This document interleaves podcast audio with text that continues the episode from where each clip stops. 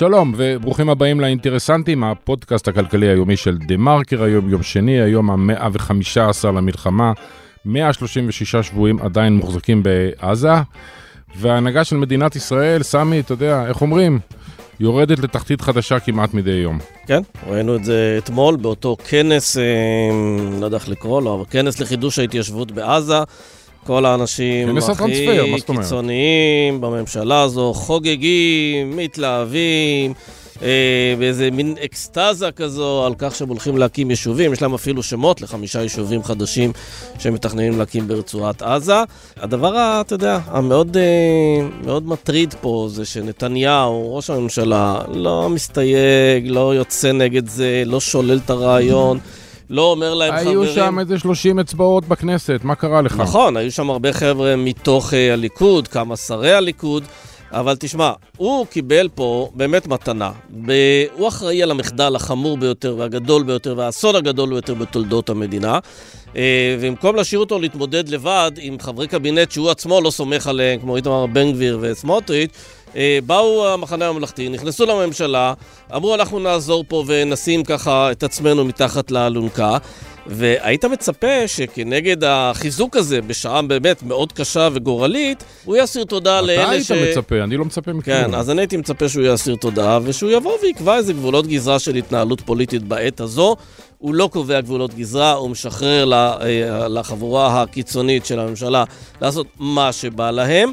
אה, ולערער את כל הבסיס שעל בסיסו הוקמה ממשלת החירום הזאת, של חבר'ה, שמים את הדברים הבאמת אה, מפלגים בצד, והרי תחשוב, בוא, בראש, במוצאי שבת, נתניהו נזף בעיתונאי ששאל שאלה על גיוס חרדים, והוא אמר לו, אתה מפלג.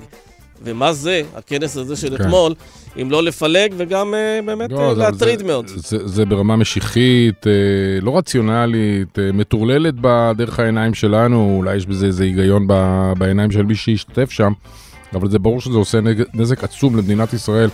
רק לפני כמה ימים uh, קיבלנו את uh, פסק הדין הראשון, או גזר הדין הראשון מבית המשפט מהאג, ושוב פעם חוזרים עכשיו על, על דברים שמתחת לפני השטח כולם מבינים מה, מה הכוונה שלהם. ממש מתסכל. עדיין באותו עניין, מה, מה שנקרא, עוד זה בא ועוד זה הולך וזה בא. כמו שנאמר במקורות, אם אתם לא מכירים את אה, אתר האינטרנט, אה, עדנה קרנבל, אז זה טוב, כי זה סימן שאתם אנשים נורמליים ואין לכם תיאבון ביזארי לתיאוריות קונספירציה, חלקן הזויות במיוחד. אלא שחברת הכנסת טלי גוטליב, מי אם לא היא, פרסמה לאחרונה מידע כנראה שקרי מתוך האתר הזה. היא קיבלה נזיפה בשל כך מהשב"כ. ועכשיו כולם שואלים, מי לכל הרוחות היא עדנה קרנבל, מי עומד מאחורי האתר הזה, ולמה חברי הכנסת בכלל קוראים אותו. רפאלה גרויכמן, הכתבת שלנו לענייני רשתות ומחילות של ארנבים, תספק לנו חלק מהתשובות. תשמע, גם בעולם הכלכלי האמיתי יש התפתחויות אה, הזויות, כאילו שלא הספיקה לו הביקורת על הכספים הקואליציוניים. שר האוצר אה, בצלאל סמוטריץ' מעכב את הגשת תקציב 2024 בניגוד לחוק. החוק קבע דדליין להגשת uh, התקציב עד ה-19 בינואר, מועד שכמובן חלף. מדוע? משום שהוא ככל הנראה ממתין לחוות דעת משפטית שתאפשר לו לשלב בבסיס התקציב את העברת הכספים הקואליציוניים, למשל כל הדברים המגזריים, כמו העברת כסף לחרדים באמצעות משרד החינוך, ובכך להציג איזה מראית עין של כאילו הכספים האלה פחות פוליטיים מכפי שהם באמת.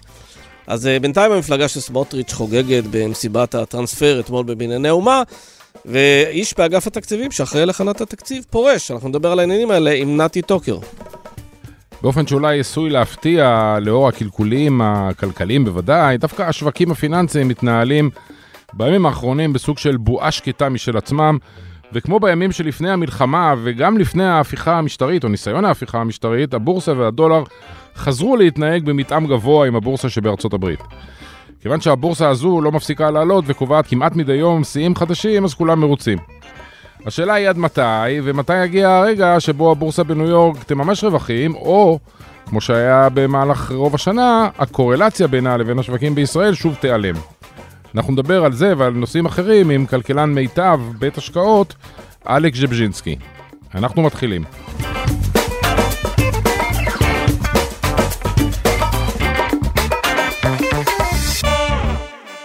שלום לרפאלה גויכמן. שלום איתן, שלום סמי. אהלן. Who the fuck is עדנה קרנבל? וואה, שאלת השאלות שרבים מנסים uh, עדיין לענות עליה, למרות שהתשובה די ידועה, אבל אנחנו... מה זה, מי זה, מי הבעלים, מי כותב, מי עורך, מה?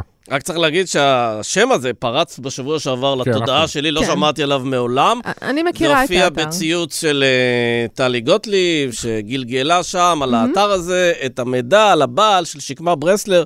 משהו. בקיצור, מה מה זה האתר הזה? אוקיי, אז אני מכירה את עדנה קרנבל, נחשפתי לתופעה הזאת עוד uh, בתקופת uh, ההדחה של uh, ראש לשכת עורכי הדין אפי נווה מתפקידו, בעקבות uh, שורה של uh, um, פרשות שהוא היה מעורב בהן, ו- ואז גיליתי שיש אתר שמתעסק בעולם המשפט. זה אתר שמטרגט את, את כל הכוכבים הכי גדולים וגם אנשים מאוד אנונימיים. זאת אומרת, זה אתר שמתעסק ב- בלהעלות, אני לא, אני לא אקרא לזה כתבות, זה, זה מכפיש את, ה, את עולם העיתונות. זה אייטמים שהמטרה שלהם היא לסגור חשבון בערך עם כל מה שרק קשור ל, למערכת המשפט. מטעם אבל מי? מטעם איזה צד ב- ב- אוקיי. מי, באירוע? מי הבעלים, מי כותב, מי עורך? אנחנו... לפחות שאנחנו יודעים. אנחנו יודעים בערך, אבל אתה יודע, כל עוד אין לי את ההוכחה הגמורה, וגם אה, עדיין לא קיבלתי תגובה רשמית בצורה ישירה מהבעלים של האתר, אז אני לא, לא יכולה לדבר על זה כאילו זאת עובדה, אבל אה, זה אתר שהוקם, אני אתחיל קצת בפרטי טריוויה. האתר הזה כן. הוקם ב-2003. המטרה הייתה לתת איזושהי במה כבלוג, כן? לתת במה לאנשים שנפגעו ממערכת המשפט. זה, זה לא שמערכת המשפט היא בית המקדש ו- ואין שם טעויות והכול רק קדוש ו- ולא וגם אם קורים הכל דברים. קדוש, אנשים נפגעים, מה לעשות? נכון, בית ו- משפט פוסק. הבסיס להקמה של זה היה לתת במה לאנשים שסובלים מבחינת דיני משפחה. מי שהקים את זה, לכאורה, הוא אדם גרוש, שאדם שאשתו אה, יצאה נגדו להליך ש... לפי הטענה שלו, אה, גרם לו להתרושש, הוא קיבל צו עיכוב יציאה מהארץ, אה, המשכורת שלו אה, בעצם... אנחנו יודעים את שמו? נלקחו- אנחנו יודעים את שמו, אבל אנחנו לא נגיד את שמו. מדוע לא בעצם? כי, כי אנחנו לא בטוחים במאת האחוזים שהוא באמת הבן הוא- אדם? כי הוא לא הודה בצורה רשמית שזה הוא, זה לכאורה שני אנשים שהתאחדו יחד. אתם זוכרים את פרשת לורי שם טוב? התחלתי בזה, כן, כן. לורי שם טוב היא אישה שנפגעה ממערכת המשפט, לקחו את הילדים שלה במסגרת אה, הליך מאוד ארוך, אמ, ו, והיא הגתה רעיון שצריך גם לתת לאנשים שנפגעים ממערכת המשפט אה, אה, מקום להביע את עצמו. היא הייתה סוג של השראה, היא לא עומדת מאחורי עדנה קרנבל. יש אנשים שלקחו את זה צעד קדימה, ואמרו, אנחנו הולכים חרבו דרבו נגד מערכת המשפט כל דבר, רק ש, שעולה לכם בראש. תביאו לנו את המידע, אנחנו נפרסם אותו. יש להם ממש עמוד באתר של עדנה קרנבל שהוא כתוב שם במפורש. אתם רוצים אה, לסגור חשבון עם שופט?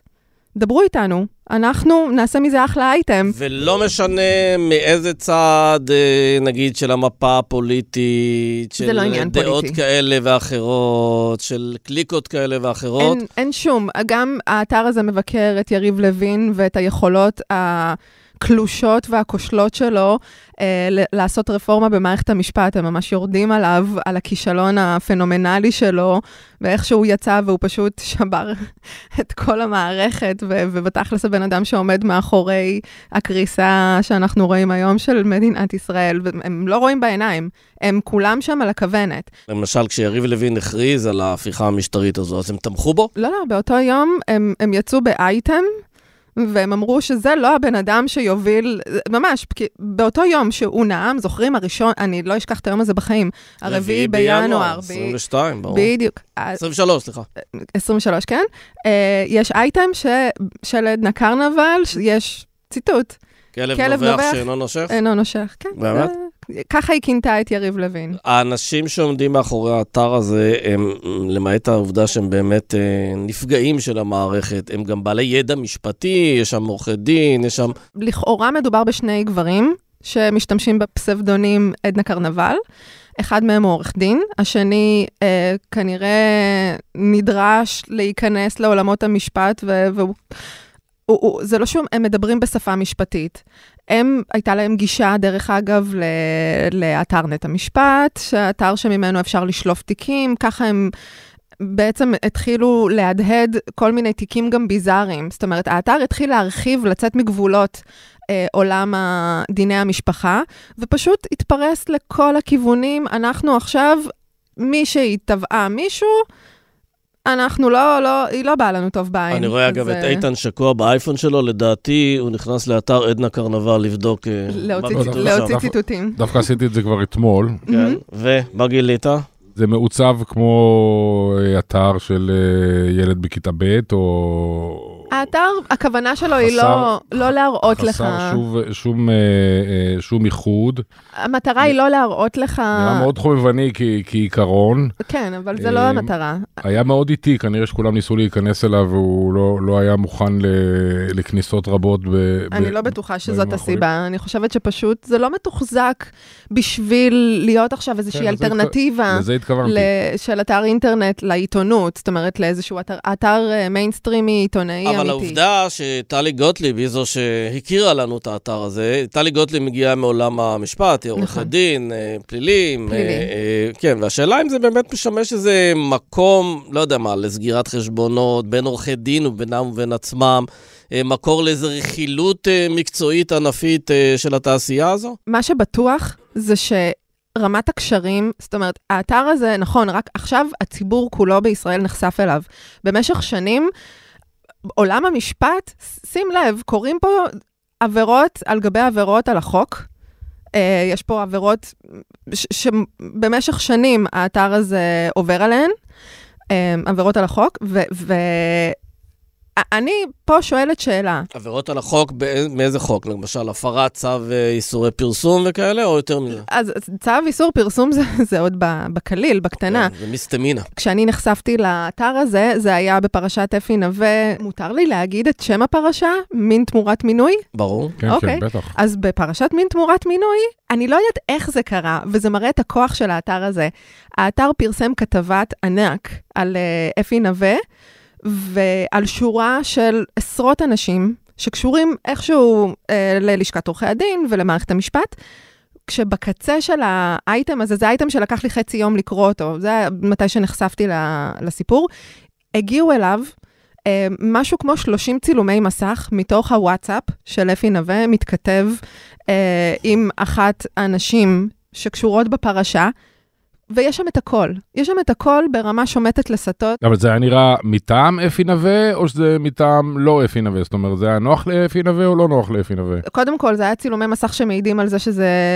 לא, מצולם מתוך הטלפון של אפי נווה. זאת אומרת, זה הודלף, בסופו של דבר, מישהו שנמצא באיזשהו מעגל פנימי. עכשיו, אני לא יודעת אם זה המשטרה. לכן אני שואל, אם אפי נווה הוא אחד שיכול להדליף את מה שיש על הטלפון לא נראה לי שזה משרת אותו. אם הוא היה רוצה. לכן אני שואל, אם סך הכל של הטקסטים, היו נראים שמשרתים אותו, או שדווקא מביכים אותו? זה מביך אותו. הדברים, okay. אוקיי.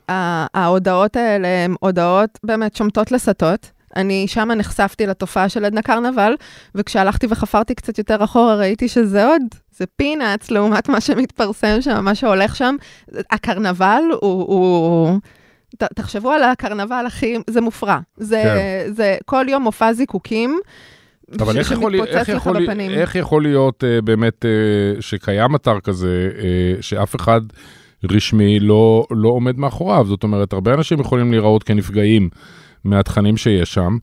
אה, את מי אתם שאלת השאלות פה היא איך, איך דבר כזה באמת מתקיים. זה מה שאני דבר, שואל. האתר הוא בעברית. אנחנו בדקנו את ה-IP, את ה... כן, כתובת האינטרנט. הכל מוביל לארצות הברית. האתר הזה בסופו של דבר יושב בשרת, באמריקה, זאת אומרת, זה לא מופעל מפה, ואתה לא יכול לבוא בטענות ולחשוף באופן ישיר את מי שמפעיל אותו, הוא לא, לכאורה לא ישראלי. אוקיי. והדין לא חל עליו. אה. לא, אני לא בטוח, מה, אם כל אחד היה אני אומרת על הלכאורה. אם כל אחד יכול להיפטר מה, מהדין הישראלי על זה שהוא רושם את, ה, את, את השרת שלו בקפריסין. אבל זה בדיוק זה, זה בדיוק אוקיי. זה, כמות ההפרות. מה שמעניין אותי, השאלה שמסקרנת אותי זה רגע אחד לשאול את הפרקליטות, מה, איך בעצם מתמודדים עם תופעת תופעה כזאת כמו עדנה קרנבל שיכולה להפוך להיות תופעה קבועה, אני אלך, אני אפתח אתר, אני אפתח אתר בחו"ל, ואני אתחיל להכפיש. אני אתחיל אני אגיד לך להכפיש את מה, איתן. לדעתי, יש? יש לפעמים שחקנים שהם את שחקנים שכאילו גם. הכללים לא חלים עליהם, מהמם. הם פועלים באיזה אזורי דמדומים, והם נהנים מזה שאף אחד לא בא לו להתעסק איתם, כי אם תתעסק איתם, זה יהפוך להיות כאילו, כל הרשת תדבר על העניין הזה. אבל הנה, זה קרה. לא, וזה גם ייתן להם לגיטימציה. לא, אז הם יכולים לפעול באזורי הדמדומים האלה תקופות די ארוכות, עד שמגיע איזשהו קייס. עד איזשהו קייס סטאדי כזה, שהוא הופך להיות אה, משהו משפטי, ואז אה, מתחילים להתייחס אליהם יותר ברצינות, ולא אומרים, לפעמים, אתה יודע, אתה, אתה, אתה רואה פרסום במקום מסוים, אז אתה אומר, אה, זה XYZ, אף אחד לא באמת מאמין לו למה שקורה שם. יכול להיות הרגע שבו מגיעה איזה פסיקה, מגיע איזה קייס סטאדי שפשוט יכול לפרק את המודל הזה. דרך אגב, שיש שם בכלל מודל, יש שם אה, מודל כלכלי לדבר? לא. דרך אגב, כן, כן. כן? מס- אני, אני? אנסה לגעת בזה בהמשך. יש שם פרסום של גוגל. אוקיי. אה, יש שם אה, מודעות של גוגל שרצות אה, בכל עמוד, בכל כתבה, all over the place. דרך אגב, יש גם תביעה נגד גוגל על זה שהוא אה, מאפשר, אה, אפשר למצוא את האתר עדנה קרנבל בתוצאות החיפוש, ומופיעות גם די גבוה, אז כל האנשים שזה מכפיש מי אותם, התובע? אה, סגנית אה, ראש לשכת עורכי הדין, תמי אולמן, עורכת דין תמי אולמן. כן. Um, אני חייבת להגיד לגבי האייטם הספציפי ש, שנכתב, שחברת הכנסת uh, טלי גוטליב ציטטה, כמה קיקיוני האתר הזה, שבעצם הוא עשה אייטם שלושה חודשים, שלושה וחצי חודשים אחרי שטלי גוטליב בעצם העלתה את הטענה שמובילת המחאה שקמה ברסלר, הוזמנה לשיחה אצל ראש המוסד על זה שהאמריקאים ירתו שיחה של בעלה עם סינואר. זאת אומרת, יש פה מחזור של, של ציוץ מלפני שלושה וחצי חודשים של טלי גוטליב, שהפך עכשיו לאייטם, ואז ציטטה את עצמה. ואז היא ציטטה את האתר שציטט אותה מלפני שלושה וחצי חודשים. כן, קיצור זה פה- רקורסיבי, הכל מתחיל ונגמר ב- בטלי גוטליב וב- ובאתר, אבל... כיוון- כיוון איך- שהשב"כ הלך ובדק את העניין הזה וטרח להוציא לחברת כנסת בישראל מכתב נזיפה על הפרסום שלה, היא מפרה את חוק השב"כ. איך זה שבכלל השב"כ נותן לאתר כזה להתקיים? אה, זה לא ברור לי העניין הזה. זה- אני חושבת ש... העניין, פתאום כל אחד יכול אה, לכתוב בדיוק כמו שאמרת, כל שאגב, פה במקרה הזה, גם אתה לא רואה סגירת חשבונות דווקא במערכת המשפט. פה יש סגירת חשבונות עם מישהי מהמחאה עם מחאה. נגד הממשלה. אני לא מצליחה להבין את, ה, את התורה. Uh, אני לא מצליחה להבין את הכיוון. אני לא מצליחה להבין את הכיוון של האתר, הוא, הוא, הוא גם עכשיו נופל על ש, uh, שופטים. יש שם אייטם שמכפיש חטופה, מישהי שנחטפה, ו, ובגלל שהיא לא באה טוב לבעלים של האתר, הוא לי- מכפיש תני לי גם בתור אותה. עורך, עורך אה, של אתרים אה, ב- בעבר אה, ל- ל- לספר לך, אין מקריות בדברים האלה. יש מישהו שמחליט איזה אייטם הם יעלו, והם תואמים את תפיסת העולם שלו, או שהם תואמים את האינטרסים הכלכליים שלו, או מהמם. שהם תואמים את החברים שלו, את, או את חיסולי החשבונות שהוא רוצה לעשות, וכן הלאה. זאת אומרת, זה, זה שאנחנו לא מבינים נובע מזה שאנחנו לא יודעים מי הבן אדם שעומד מאחור ומקבל את ההחלטות הללו, ומה האינטרסים שלו. וכמעט זה כבר הפך למשהו שמעניין אה, את כל המדינה. יש חובה שהדבר הזה יצא החוצה. אני רק חשוב לי להגיד משהו. כן, לסיום. הסיפור בסופו של דבר שזור מאוד יפה בתוך מכונת הרעל שלקחה את, ה, את האייטם הזה. ופשוט מהדהדת אותו כחלק מתיאוריית כן. הקונספירציה של בגידה מבפנים. יש פה בעיה מאוד רצינית שלא נכון, מקבלת זה מענה. במערך המחקר והפיתוח של מכונת הרעל. לא, אבל זה בדיוק זה, בסוף זה קצת כמו במשטרה, אתה כן. מנסה ל- ל- לשאול מי מרוויח מהפשע, ובחלק גדול מהמקרים זה חוזר ל- כן. ל- למרוויח. אז לא נתפלא אם בסופו של דבר הסיפור הזה התחיל אה, ו- וצוטט אה, ונכתב ב- ב- באותו אתר, שלא נזכיר את שמו כדי לא לקדם אותו, כי הגזמנו כבר עם זה. כן, כן. הוא זוכה לעדנה. אה, כן. טוב, טוב. יאללה, בוא נסיים את הקרנבל הזה. תודה רבה. ביי, רפאלה. ביי, תודה.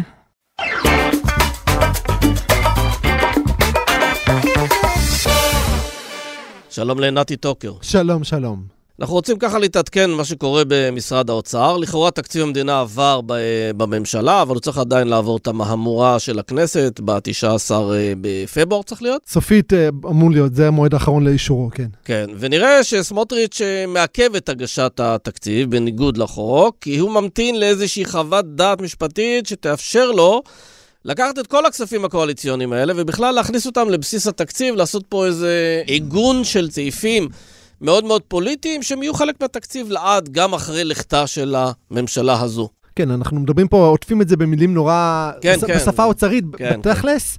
מה שקורה פה זה אבסורד, סמוטריץ' פשוט עובר על החוק. יש חוק מפורש שאומר לו, "ת- תכ- תגיש את תקציב המדינה לכנסת עד ה-19 בינואר, והוא פשוט מצפצף על החוק ולא מניח את זה על, על שולחן הכנסת. עכשיו, בימים הראשונים עוד הייתה לזה הצדקה, הייתה חלופת מכתבים בין יועמ"ש האוצר ליועמ"ש- ליועמ"שית הכנסת, שאומר, אנחנו מתעכבים לכתוב את החוק, היה לזה איזושהי הצדקה. עכשיו, אין לזה שום הצדקה לעיכוב הזה, ולא רק שאין לזה שום הצדקה, אנחנו מבינים שהסיבה שתקציב, הגשת התקציב מתעכבת פשוט כי סמוטריץ' מנסה להכניס בפנים כמה שיותר כספים קואליציוניים באופן שבו לא נרגיש אותם ככה אה, זורמים פנימה.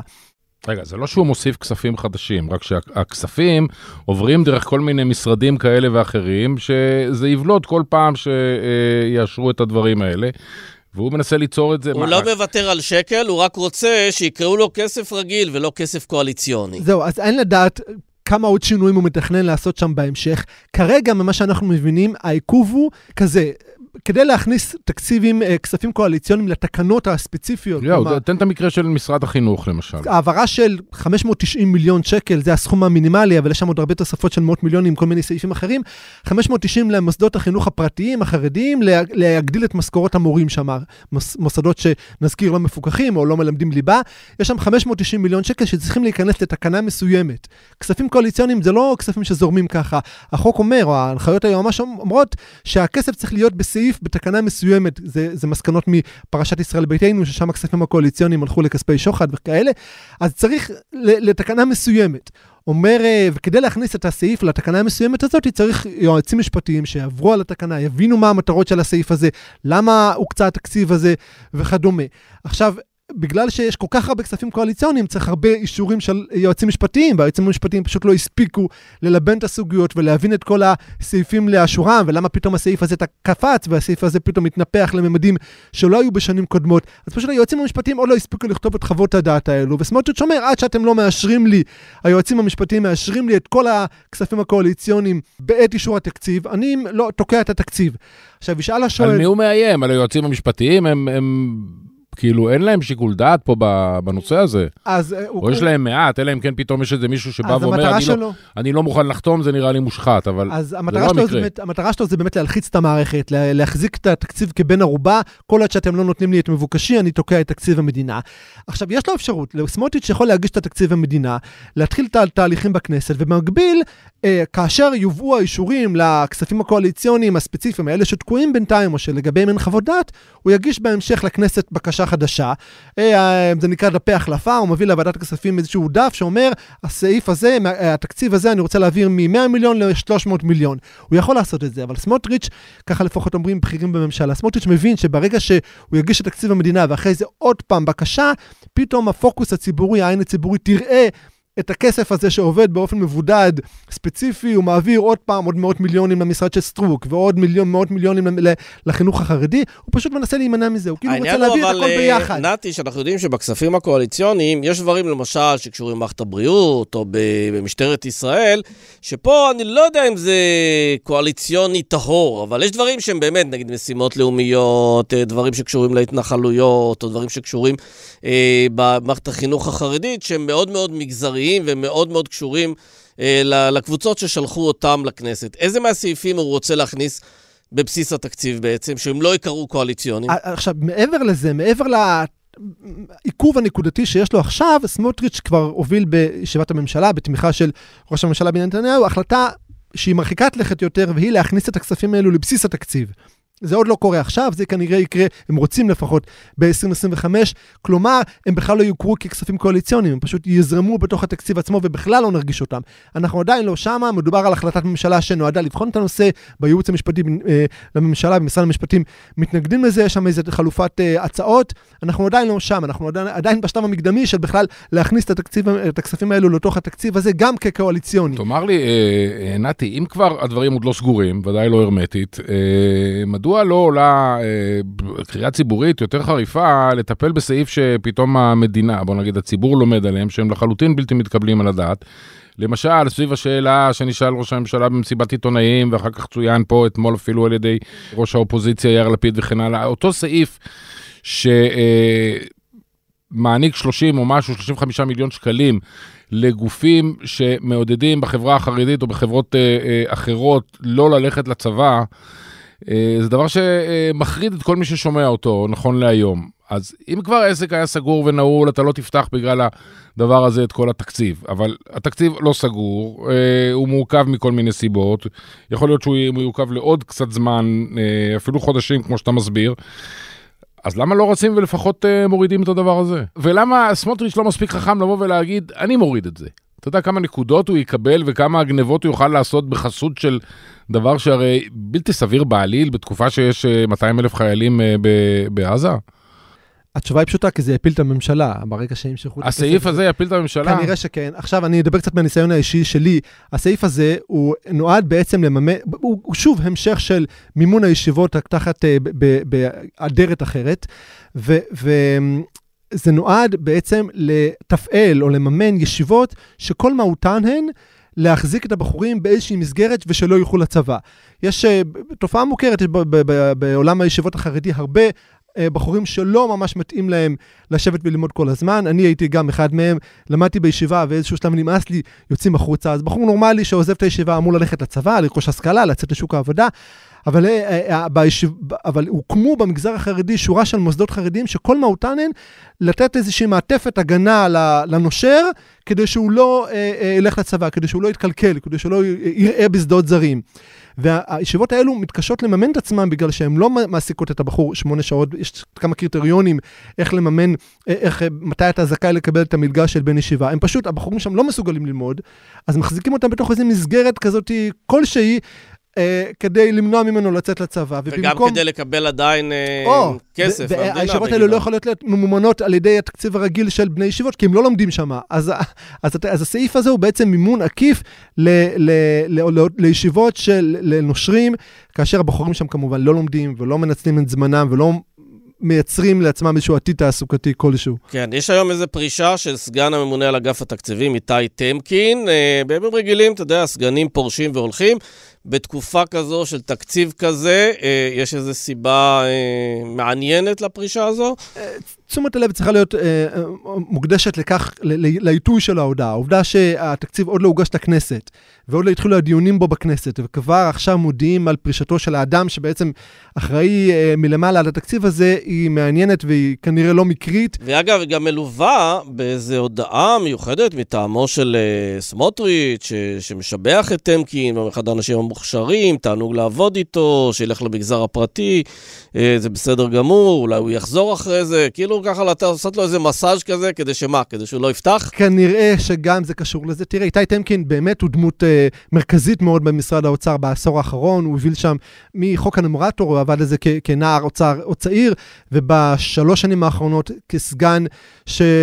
לפחות ניסה או הוביל אה, אה, את, המ, את המאבק של אגף התקציבים יחד עם הממונה עליו, יוגב גרדוס, אה, בניסיונות השונים לפגוע בתקציב, הם לא תמיד הצליחו, השרים קשרו אה, את ידיהם שוב ושוב, אבל אם, אם משהו נשאר מהאתוס הזה של אגף תקציבים ככזה שלוחם, ומנסה להטיף לאחריות פיסקלית וכותב חוות דעת נורא נורא נחרצות נגד העברות קואליציוניות והפיכה משטרית, כתבו חוות דעת, אז איתי טמקין יש לו חלק נכבד בעמדה הזאת של משרד האוצר, והפרישה שלו היא באמת אה, מעיקה ולא ברור לאן אגף התקציבים אה, אה כן, תשמע, אם, אם, שואל, אם שואלים, ת, תגיד לי אה, איך אתה רואה את זה, אבל אם שואלים מה, מה ראשי המשרד, אה, משרד האוצר חושבים על, על סמוטריץ', אם הם היו מדברים בצורה גלויה, הם היו אומרים דברים כנראה די מזעזעים. איך אני יודע את זה? א', כי אני שומע אותם אומרים את זה לפעמים באוף דה רקורד. כן. ושתיים, כי אני קורא את הכותרות והן מגיעות ממשרד האוצר, כך שאנחנו רואים את, ה, את הדברים הללו.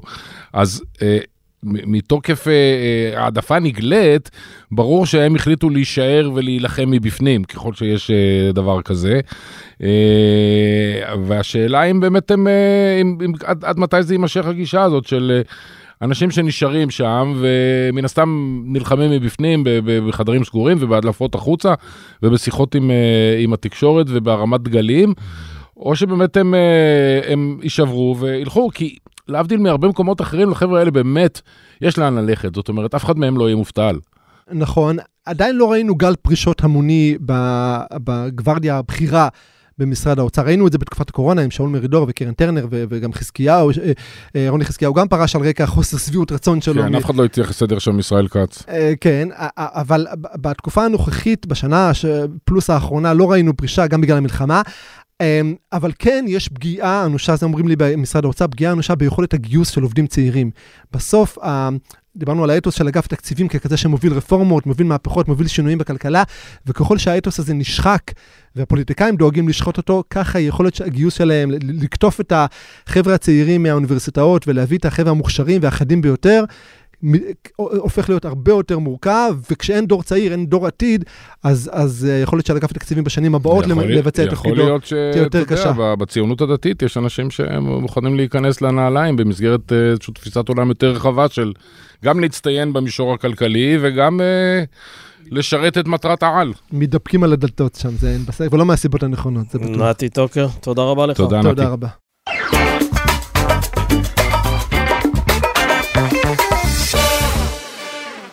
שלום, אלכס ז'בז'ינסקי. שלום. התגעגענו אליך, כבר כמעט שבועיים אה, לא דיברנו אה, מקרו, תחזיות אה, וכן הלאה.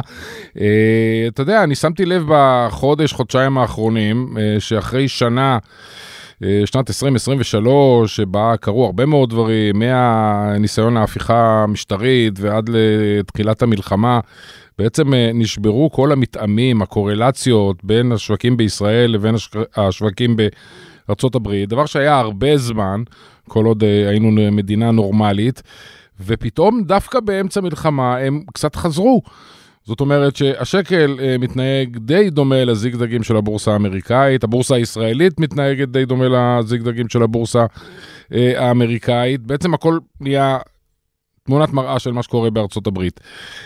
איך אתה מסביר את הדבר הזה, ו- וכמה זמן זה יימשך? כל עוד אין לנו איזה שהן חדשות אחרות אה, בזירות ביטחוניות, שהיום זה, זאת הזירה שמשפיעה מאוד על השווקים, או פוליטיות, אז השווקים אה, מחפשים קצת מנוחה אפשר להגיד, ובאמת אה, אתה צודק, הם מתחילים להתנהג בהתאם לכל מיני קשרים שהיינו רגילים בזמנים טובים, כשלא קרו לנו כל מיני אירועים חריגים. אגב, מה, אתה אומר, אתה אומר לא קרו אירועים חריגים, היה אתמול בלילה אירוע חריג, שבו אה, חבורה של אנשים מתוך הקואליציה עושים כנס שרוצים לבוא ולחדש את ההתיישבות ברצועת עזה.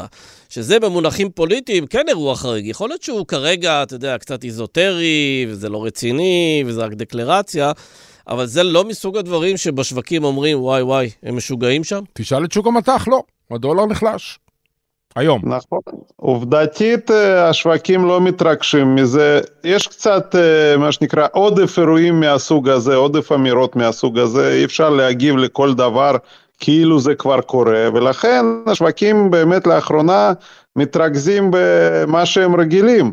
שוק מניות האמריקאי נמצא במגמה חיובית, אז אנחנו רואים שקל מתחזק ואפילו כל מיני אירועים יותר חמורים, ביטחוניים, שקורים לנו כמעט כל יום או יומיים, לא מסיטים אותו כל כך מהמגמה, לפחות בחודש האחרון, זה מה שאנחנו רואים בשוק המטח. השקל חזר לקורלציות שהיו לו, לו עד סוף שנת 22. אולי גם זה מתמחר את המצב של אה, ירידה הדרגתית בפעילות בעזה, ובידיעה שזה לא הולך להיות יותר עצים, זה הולך להיות פחות עצים, ואז גם אם זה נמשך אה, עוד חודשים ארוכים, זה הסדר גודל של הפעילות. כלומר, אנחנו כבר הרבה מעבר לשיא של הפעלת העוצמה שם. כנראה, כן, השווקים כל הזמן מחפשים uh, סוף האירוע, כן, מתי זה מסתיים, מה הרמזים שזה עומד להסתיים, ולכן אנחנו רואים שברגע שיש איזשהו שקט, יחסי כמובן, הכל יחסי היום, כן. אז הם uh, שמחים וחוזרים למגמה חיובית, למרות שצריך להגיד, אנחנו דיברנו, אני זוכר בנובמבר, ואמרנו, גם אני אמרתי, ש... לפי התחזיות האירוע עומד להסתיים עד סוף, סוף השנה. כן, לא קרה. אה, ו- כן, ואנחנו כבר, מה שנקרא, סוף השנה כבר אה, חו- חודש אחר עברנו אותו, עברנו את הסוף. אה, הסוף, סוף לאירוע לא נראה. לא, לא, לא, סוף האירוע לא נראה, בינתיים יורים. טילים מסוג חדש בלבנון, והאמריקאים אה, מקבלים אה, מתקפה של איראנית על הראש, הם יצטרכו להגיב, אני מניח, ב-24 שעות, אני לא בטוח שנגמר. אבל בוא תאמר לנו מה המשמעות של העניין במובן הבא. בגלל שהקורלציות נעלמו, ובגלל שאנשים חששו בזמן ההפיכה המשטרית מלהשאיר את כל הכסף שלהם בישראל, רבים העבירו את הכסף שלהם להשקעה ב-S&P, במדד האמריקאי של 500 המניות הגדולות. עכשיו חזרנו לעולם שיש מתאם גבוה בין הבורסה הישראלית למדד הזה. אז האם כבר אין טעם אה, לבצע את ה... אה, להמשיך לבצע את השינוי? מה שקרה ב, אה, עוד לפני המלחמה, מתחילת 22, בגלל כל אירוע פוליטי שהיינו בתוכו, המהפכה המשפטית, כל הגופים התחילו להגדיל חשיפה למטבע חוץ, ותוך כדי מלחמה זה כמובן נמשך, כך שהגענו למצב שכולם נמצאים עם חשיפות הכי גבוהות אי פעם למטבע חוץ. מהמצב הזה קשה לצפות לגידול עוד יותר משמעותי במטח, זאת אומרת שיקנו עוד מטח, כי גם ככה החשיפה היא מאוד גבוהה, ובסוף כן כולם מקווים ומצפים שהמלחמה תסתיים.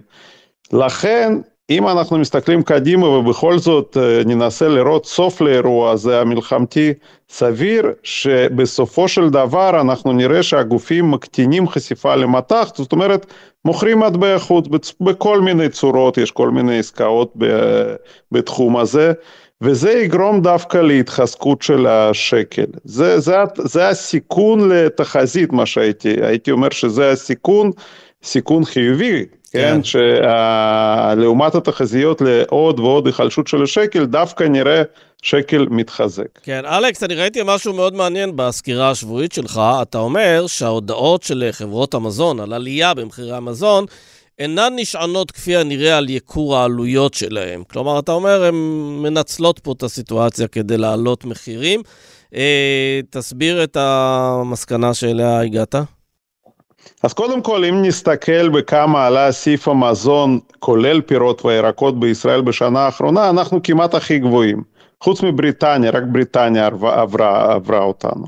עכשיו, אם נסתכל על מחירי הסחורות החקלאיות שנסחרות בשווקים בעולם, סויה, תירס, חיטה, שמן, אנחנו נראה שבחצי שנה האחרונה המדד הזה הכולל ירד בערך ב-13% ובסופו של דבר חברות ישראליות קונות חומרי גלם באותם שווקים. הלכתי קדימה והסתכלתי על מדד מקומי, מחירי התשומות בענף החקלאות, זאת אומרת, חקלאים כמה זה עולה להם, כמה עולה עבודה, כמה עולים כל מיני חומרי גלם, אנרגיה, מכונות, וגם פה רואים מגמה של התמתנות בעלייה, ובסוף גם יש עוד מדד מעניין שהוא מדד מחירי התפוקות של תעשיית המזון המקומית, וגם פה רואים התמתנות. בדרך כלל, אם המדדים האלה במגמת התמתנות, אתה בסוף אמור לראות גם התמתנות במחירי המזון בסופר לצרכנים. לעומת זאת, אנחנו רואים חברות אה, יוצאות אה, אחד אחרי שנייה עם הודעות על התייקרות. ליני, אני חושב שהנתונים האלה מראים לנו שזה באמת סוג של ניסיון לתפוס מה שנקרא טרמפ על ההודעות של חברות אחרות.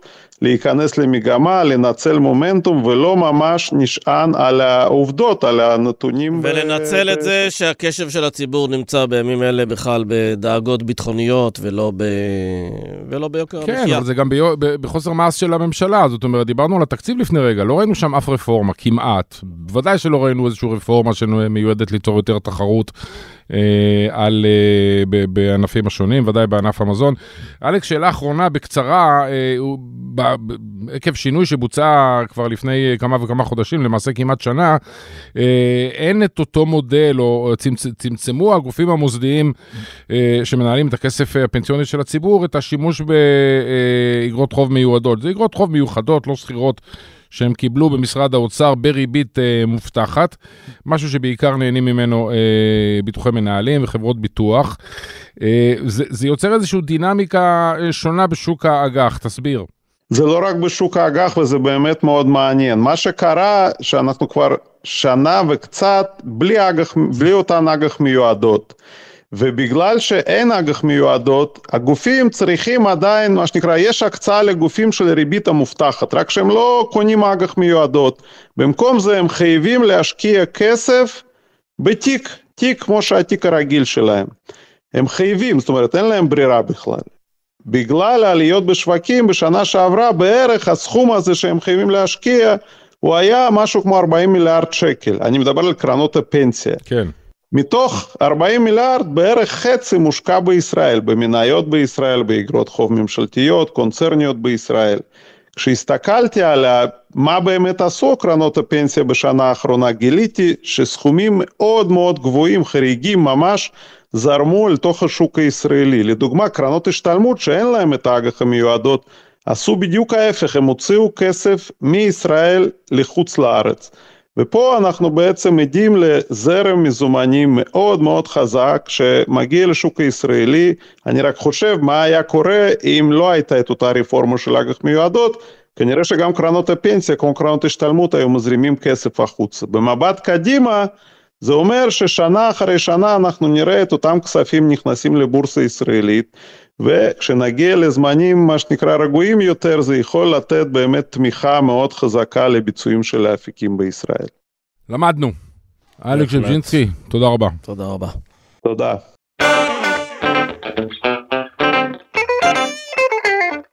זהו, עד כאן האינטרסנטים להיום. אה, איתן אברן נגיד לך תודה. סמי, תודה רבה. ונגיד תודה גם למאיה בן ניסן ודן ברומר שעורכים אותנו, אנחנו נהיה פה כרגיל גם מחר, תודה וביי. תודה.